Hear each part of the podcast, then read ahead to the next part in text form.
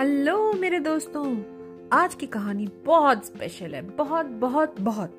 और क्यों स्पेशल है?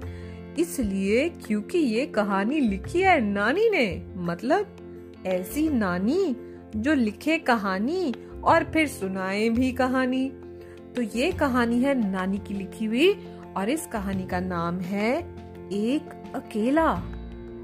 तो भाई, सड़क के किनारे उगा वो नन्हा पेड़। बहुत दुखी था। एक पेड़ था जो सड़क के किनारे उगा हुआ था और वो बहुत उदास था। क्यों था? उसे दुख था अपने अकेले होने का। उसका कोई परिवार ही नहीं था। न माँ, न बाप, न कोई और। उसे दुख था कि वो एक एक ही जगह खड़े खड़े रहने को विवश था। कहीं जा नहीं सकता था। चिड़िया, जानवर, इंसान, इन सब की तरह चल नहीं सकता था। वो सोचता मैं किसी काम का नहीं हूँ।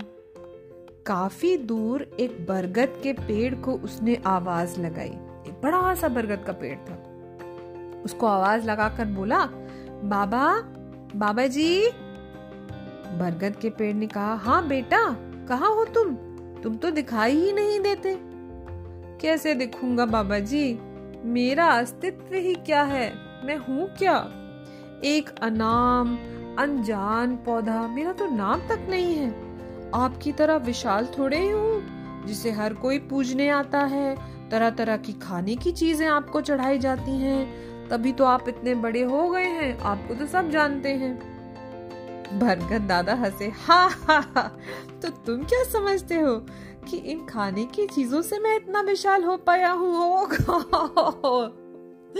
हंसने लगे दादाजी। और क्या?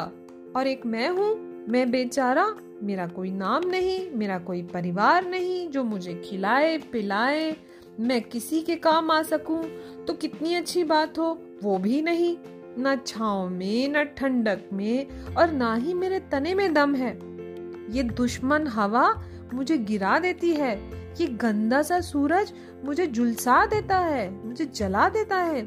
ये सामने के घर वाला राजू, वो लड़का इतना बदतमीज है, जब भी बैग लादे इधर से गुजरता है, मेरे तने पर ठोकर ज़रूर मारता जाता है। आते जाते हमेशा उसको क्यों ऐसे करना है? बताइए, ऐसे क्यों करता है वो?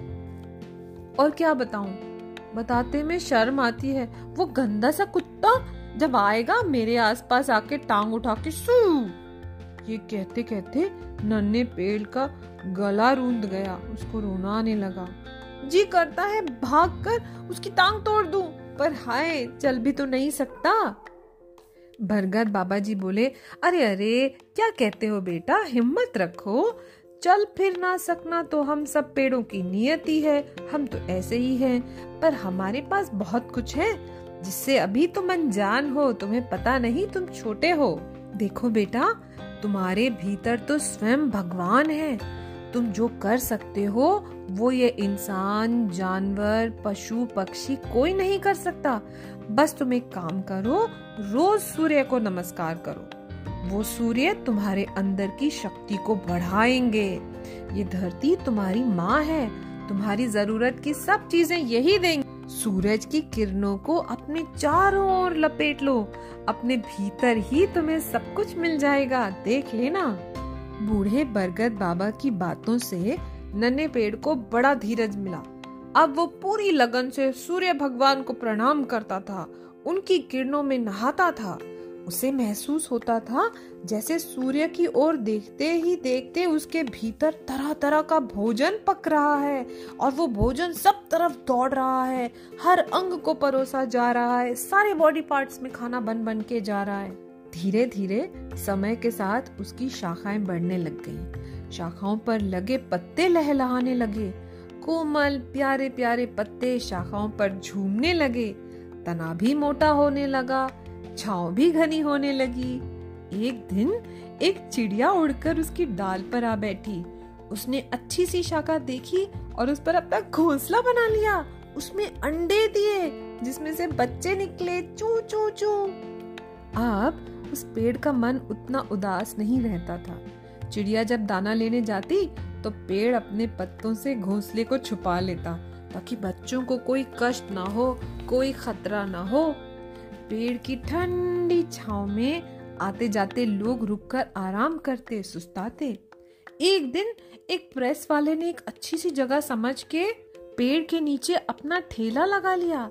ट्रांजिस्टर पर गाने सुनता और सारे दिन कपड़े प्रेस करता वो आदमी।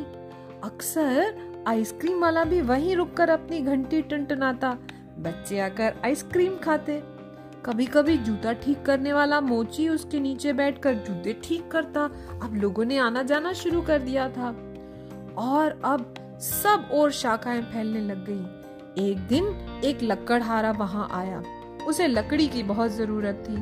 थोड़ी सी लकड़ी उस पेड़ से उसने काट ली। पेड़ को कष्ट तो हुआ, पर वो खुश था। वो सबके काम आ रहा था ना। राजू, वो बदमाश बच्चा, अब बड़ा हो गया था।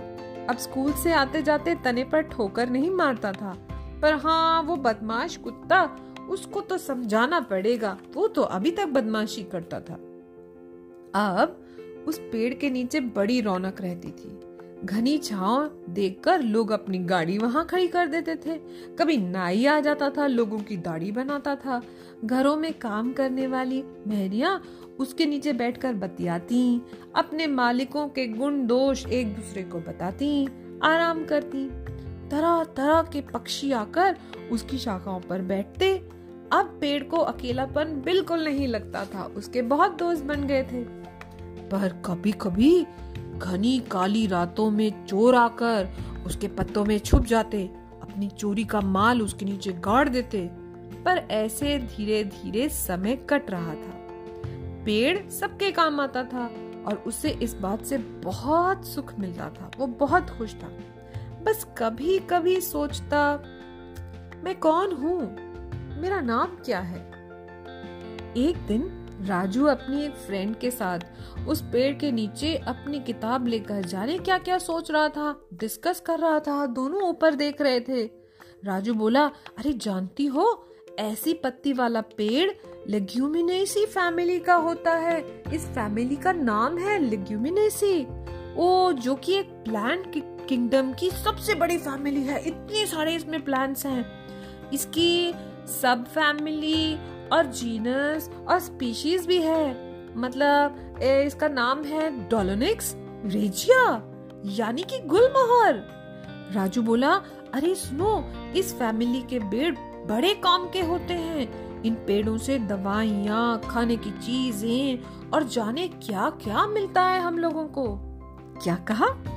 फिर से तो कहना पेड़ तो हैरान हो गया। क्या? मेरा भी राज्य है मेरा भी कुल है। मेरा भी परिवार है और नाम भी है। बिल्कुल वैसे ही जैसे राजू का, राजेश शर्मा, मैं डेलोनिक्स रेजिया। वाओ, ये क्या नाम है। उसकी नसों में एक रोमांच सा दौड़ गया। एक अजीब सी चटकन हर ओर पत्ती पत्ती डाली डाली में फैल गई। शाखाओं में से चटक चटक कर कमर लचकाती हुई एक डाली बाहर निकली और उसमें से एक लाल नारंगी रंग का फूल उसने बाहर झांका। देखते ही देखते पूरा पेड़ लाल, सफ़ेद, ऑरेंज फूलों से भर गया। इतने सुंदर फूल। एक नन्ही बच्ची अपने पापा के साथ उधर से गुजरी। उसने पूछा, जे का है पापा? जी कौन सा पेड़ है? पापा बोले, अरे बेटा, गुलमोहर। बच्ची उंगली उठाकर कहने लगी आहा गुलमोहर आहा गुलमोहर। खुशी के परम आनंद ने पेड़ को हिलाकर झूला सा दे दिया और उसने अपने बहुत से फूलों को नीचे गिरा दिया। हमारा पेड़ आज बहुत खुश था, क्योंकि उसे अपनी फैमिली मिल गई थी, क्योंकि उसे अपनी पहचान मिल गई थी, क्योंकि उसे अपना नाम मिल गया था। और हमारी कहानी हो गई खत्म, और पैसा हो गया हजम।